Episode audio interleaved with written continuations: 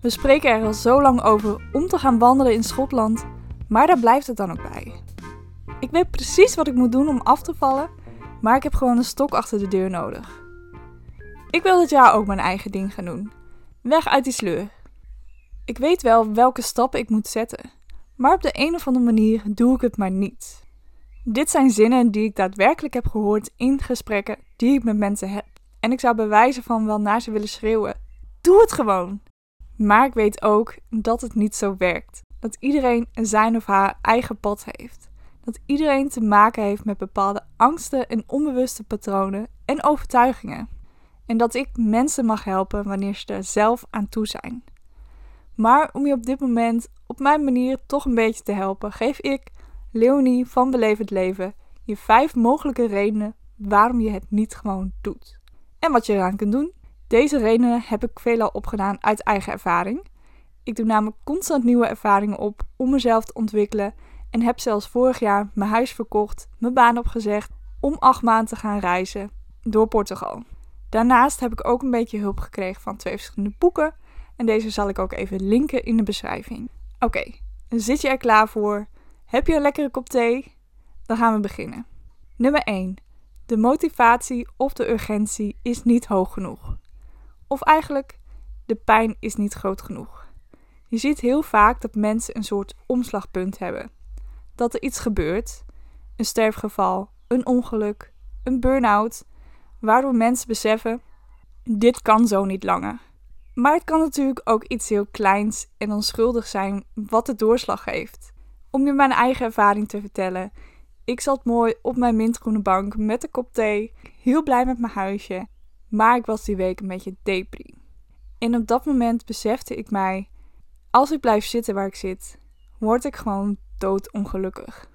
Ik leidde een leven dat niet helemaal bij mij paste en die gedachte, dat moment, was voor mij een omslagpunt. Ik ga het anders doen. Ik ga mijn leven omgooien. En ik had altijd al de wens gehad om een tijdje in het buitenland te gaan wonen, om naar het westen van het land te verhuizen. Dus het kwam niet uit het niets op. Maar voor mijn gevoel was het opslagpunt wel ineens.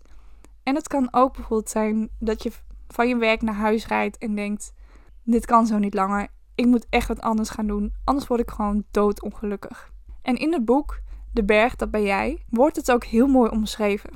We beginnen ons helingsproces meestal op ons dieptepunt.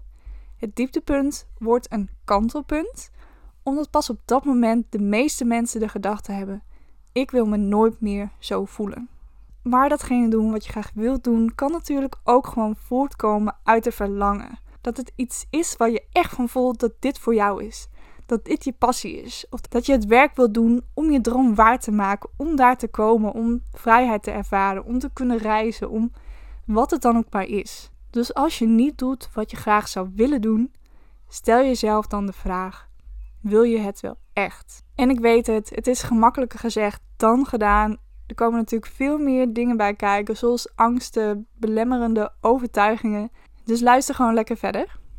Nummer 2 is namelijk dat je niet weet waar je moet beginnen.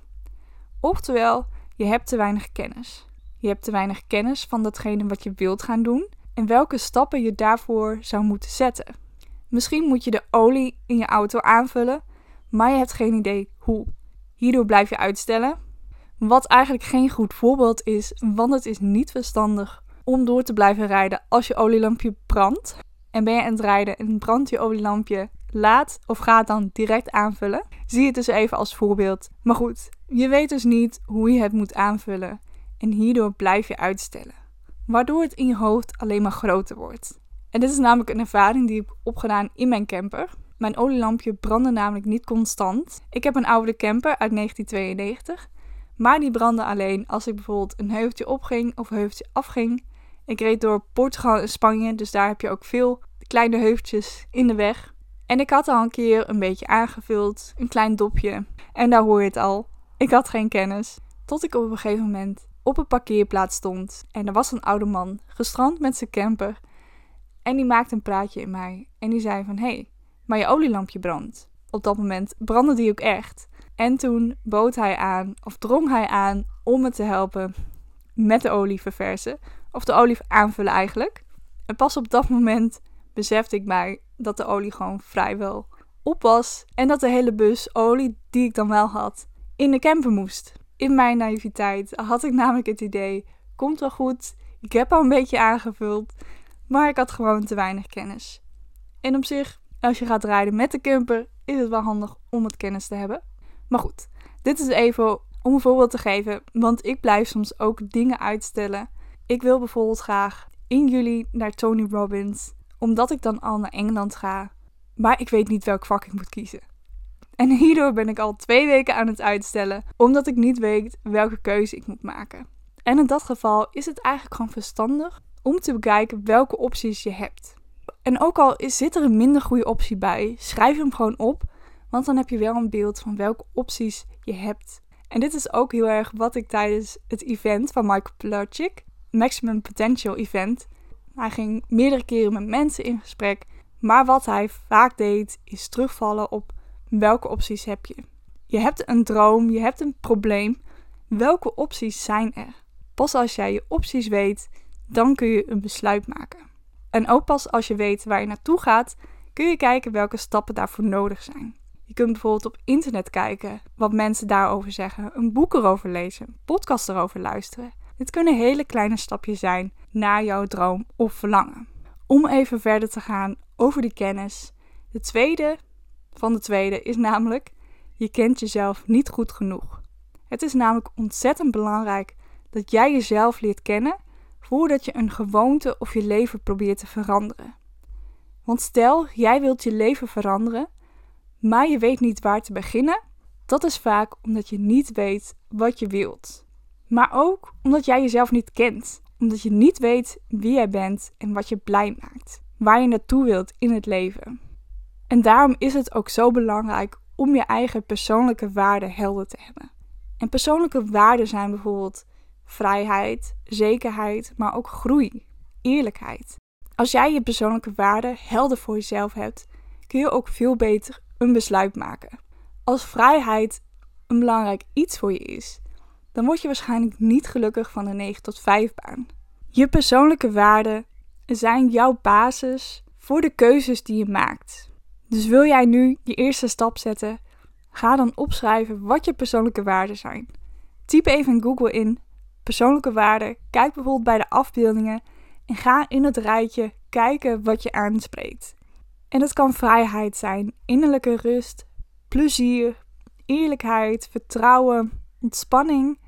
Het kan van alles zijn, maar je moet wel weten welke van jou zijn. En geloof me, het gaat je ontzettend goed helpen om keuzes te maken. Nummer 3. Stiekem vind je het wel een beetje spannend.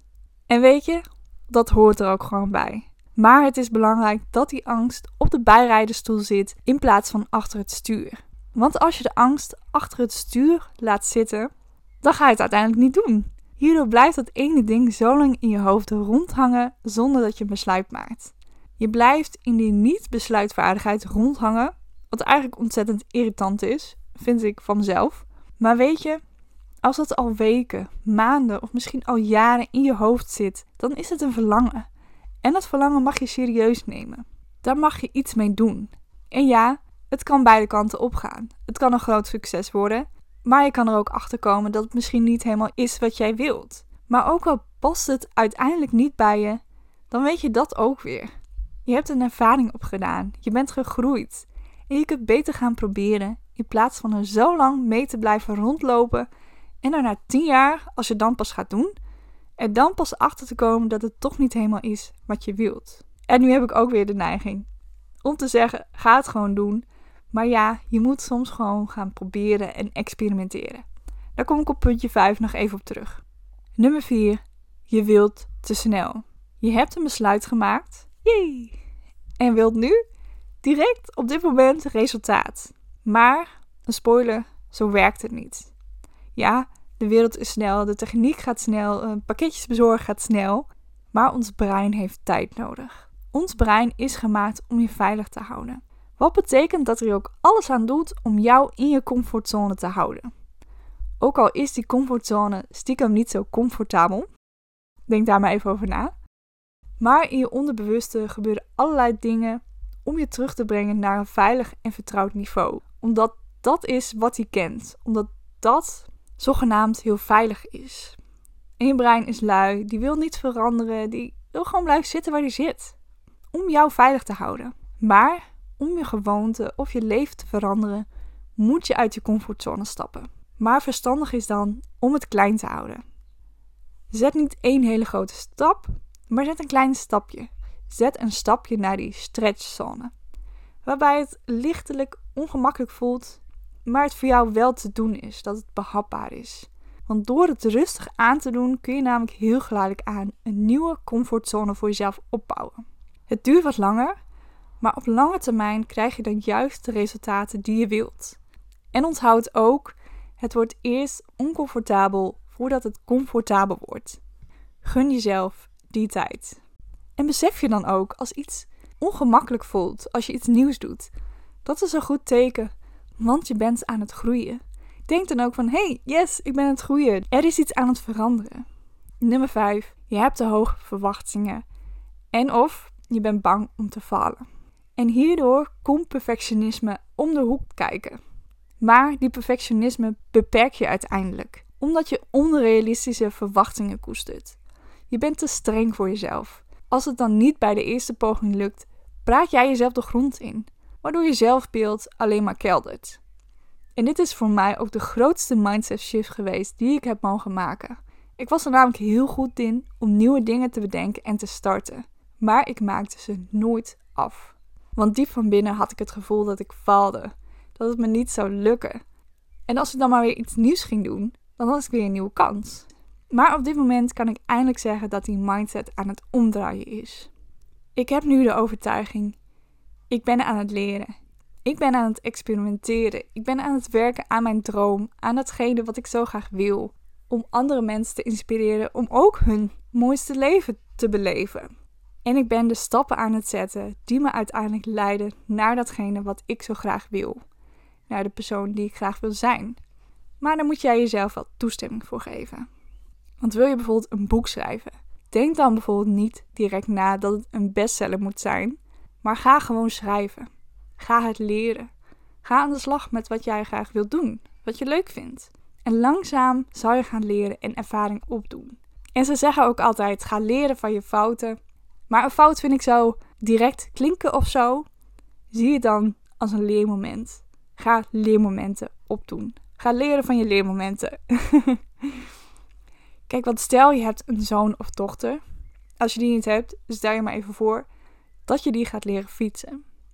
Als het bij de eerste poging niet lukt, dan geef je toch ook niet direct op. Je gaat net zo lang door tot jouw zoon of dochter op die fiets zit, zonder wieltjes kan fietsen, zelfverzekerd de weg op kan. Dan geef je ook niet op. En dat hebben wij zelf ook moeten leren. En dat mag ook met andere dingen. Als je een bedrijf aan het opzetten bent, als je een blog begint, als je een instrument gaat bespelen, daar heb je ook veel tijd voor nodig om dat onder de knie te krijgen. Geef jezelf daarom toestemming om te leren en te experimenteren. Dat is echt wat ik je mee wil geven. Goed, dat waren ze. Vijf redenen waarom je het niet gewoon doet en wat je eraan kunt doen. En dit zijn vijf redenen die in mijn optiek voor kunnen komen. Er zijn vast nog veel meer beweegredenen of veel meer onderliggende dingen die meespelen. Maar door het luisteren van deze podcast maak je er al een mooi begin mee. Ik blijf namelijk ook gewoon aan het leren, aan het experimenteren. En ik ga gewoon doen. En gaandeweg doe ik ook mijn ervaring op. En ik ben echt in een fase van boeken lezen over gedrag en gedragsverandering. Dus ik ga ervan uit dat er over een tijdje nog wel weer een nieuwe podcast uitkomt. Met nieuwe inzichten die ik heb opgedaan. Nou goed, ik ga hem afsluiten. Laat me zeker even weten wat je hebt opgedaan uit deze podcastaflevering.